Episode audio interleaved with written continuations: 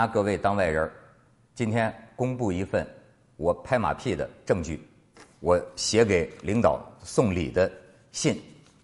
我做的节目是著名的马后炮节目，我拍的马屁也是马后屁。领导退了，我给他写信送的礼。所以呢，待会儿我公布这封信啊，哎，能让你看到我在这个无耻小人之外啊，我还有我做人的另一面。我这个信是写给谁了？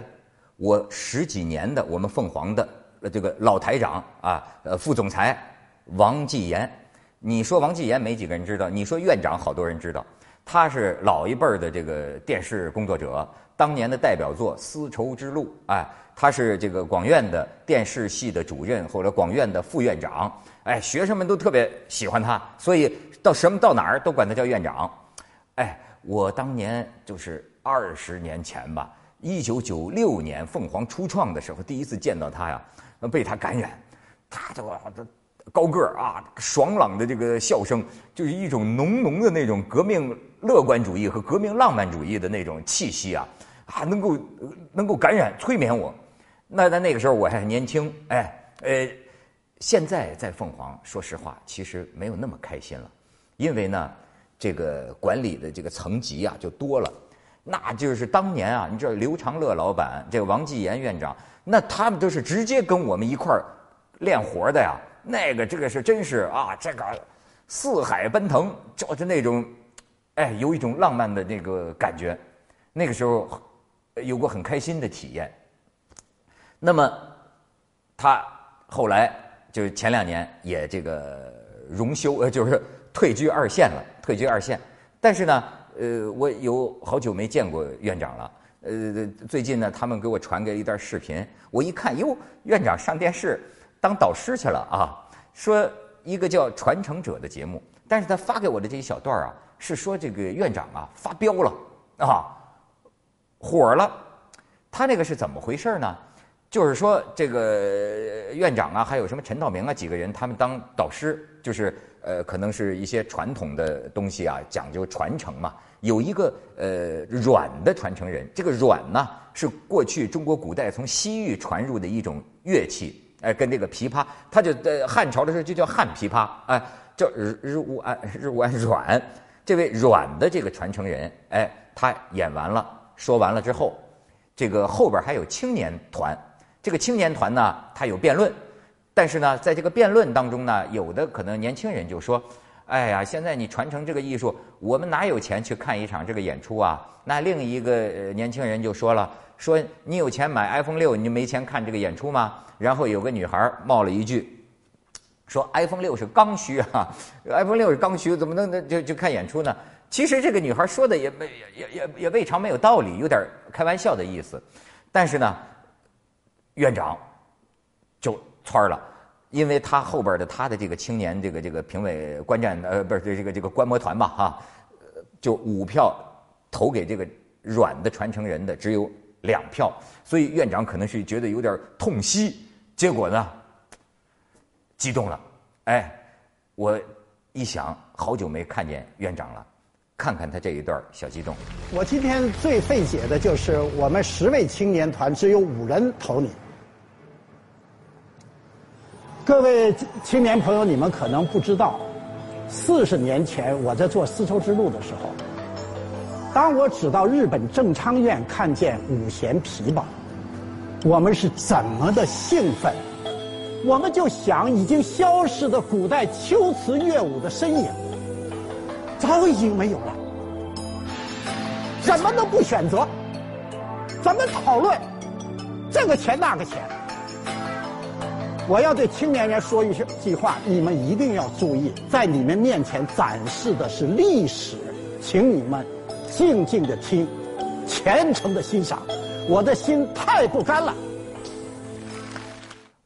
我想当时啊，这个在场的这个青年团，不知道是不是被这个院长有点吓着了，觉得哎，这怎么这这怎么这么激动啊啊！但是，我想觉得啊，今天的这个年代啊，我昨天跟一个老画家还聊天他说现在啊，这个后生可畏啊，人才辈出啊，你看着这些年轻人啊，他这一锹一锹的挖土啊，就是要把你给埋了呀啊！年轻人有年轻人的爱好，哎，中年人有中年人的爱好，呃，本来呢就是互相间吧，都有一部分人觉得对方不顺眼，都有一部分人觉得这个看不惯。可是我老觉得这个好奇心呢，不必有分别。你比方说，我。今天的这个很多人迷这个鹿晗，我前几天还讲过啊，好多鹿饭。哎，我有这个好奇呀，我想知道他到底有什么好，他们为什么喜欢？哎，慢慢的呢，他丰富了我的这种审美的一个经验。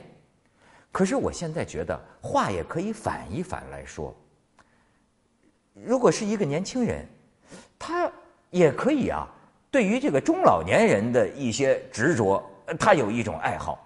比如说，很多路贩在他们迷鹿晗的这个当中啊，我看到了那天咱们还讲这个热血，台湾年轻人现在还讲热血，我说那是热血，哎，院长的这个也是一种热血，这这一腔老血，它也是某种热血。有的时候啊，你也可以对他的喜好有点好奇心，也能丰富你年轻的生命。我现在就要讲讲院长，他后来。退居二线啊，这个不当台长了。那个时候，我给他送了一箱啊顶级的大米，然后呢，给他写这么一封信。您看啊，这里边有故事。亲爱的院长，送上一份迟到的礼物，请您笑纳。您直接领导我们的时候，我没好意思给您送礼。现在您提拔后进，退居高远，你瞧我多会说话，管这个退休叫退居高远啊。我倒可以，现在您呢退居高远，我倒可以无顾忌的跟您意思意思了。十八年前的第一面，您的风采就感染了我。当时我觉得您像地下工作者在发展党员，在深圳的一座小别墅里，您的一席话开启了我的凤凰之旅。记得早年每次上台前，您总是先给我们来一番战前动员，那似乎是有魔力的。每次听了您的指导，我就能发挥的超过自己的水平。跟您一起做电视，工作也成了故事，有激情，有欢乐。虽然我不是广院的，但我总觉得自己也是您的学生。谁叫您是院长呢？听说您现在还是院长，因为他退了，他就当了凤凰研究院的院长。所以，听说您现在还是院长，您真是我们永远的院长。当然。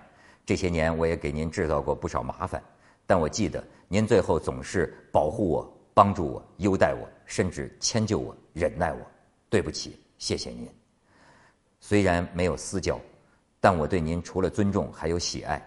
您是可爱有趣的人，是我眼里的好人、好领导、好师长。这么多年，您太不容易了。凤凰十八年，您的贡献不用我说。我感恩的是您对我的栽培和关照，不多说了。我送您的礼物是米，非常好的米，还配有一部机器，可以自己选择把梗米脱成带壳的、不带壳的、半带壳的，怎么吃都行。为什么送饭呢？一者因为传说您的气量来自于您的饭量，二者因为有几句古诗想抄送给您。最后一句是我对您的祝愿。您的学生文涛。你看，我就写这首古诗，咱们可以讲一下。这是东汉呐，东汉的时候啊，这个社会动荡，人们流离失所的时候流传的一个无名的一个民民间的一个古诗啊。这几句：胡马依北风，月鸟朝南枝。相去日已远，衣带日已缓。你看我这里边是什么意思啊？院长啊，这个出身于内蒙。哎，他爸原来可是内蒙的大人物，我们院长，所以他他这是北方人，而且呢，他曾经这个当时做院长的时候说过，说我们电视系的搞电影电视的，怎么能不走过河西走廊？怎么能不走一趟丝绸之路？怎么能不看看祁连山、喜马拉雅山？要不然你的人生就没有开阔的这个胸怀。这是他，我就说啊他胡马的北北方人嘛，就是。胡马就是北方的马呀，依恋着北风啊。虽然这月鸟就南方的鸟啊，它最终还是要归到南方的这个树枝上做巢啊，就是表示这个呃，古时候表示远离的人思念他，希望他回乡。相去日已远，衣带日已缓，就是离别呀，越来越远。这个想你想的呀，这个 裤腰带都松了。然后浮云蔽白日，游子不顾返。院长其实有一种游子的那种性格，我觉得啊，思君令人老，岁月忽已晚。弃捐勿复道，努力加餐饭。哎，这是我对院长就是说。因为他饭量大，是吧？多吃点儿希望他身体好。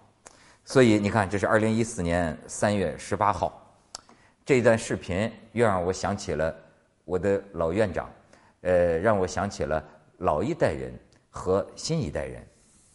前几天我听人转述那个罗胖有句话，他说呀，就说我们这个岁数的人，说有人说说你看不惯年轻人，罗胖就说你看不惯年轻人呢。一点关系都没有，因为你会死啊！你死了，世界就是他们的，所以你喜不喜欢一点关系都没有。这话很触动我呀。可是我现在觉得也可以有一个诡辩，话也可以反过来说，就是说，假如我是老人，啊，我对年轻人说：“哎，你喜不喜欢我喜欢的东西？”一点关系都没有，因为就是你死了，他还在。比如说，他三千年前的青铜器、青铜箍，哎，我跟你说，有些东西你不走进它，你认识它有点门槛不像那个衣来伸手、饭来张口那么那么快餐那么容易。但是你不走进它。对它的价值，一点损失都没有，一分钱的损失都没有。可是，如果你愿意有点好奇，你愿意丰富你的生命，你愿意稍微费点劲去学习，那么它给你带来的营养也是无限的。你看，就像这个千年的青铜器上面这个两只，我就觉得，哎，老一代和新一代为什么不是不应该是这样？枯木逢春呢？就是。从过去到现在，我们伸向未来无尽的天空，这就是我听了院长发火的一番感慨。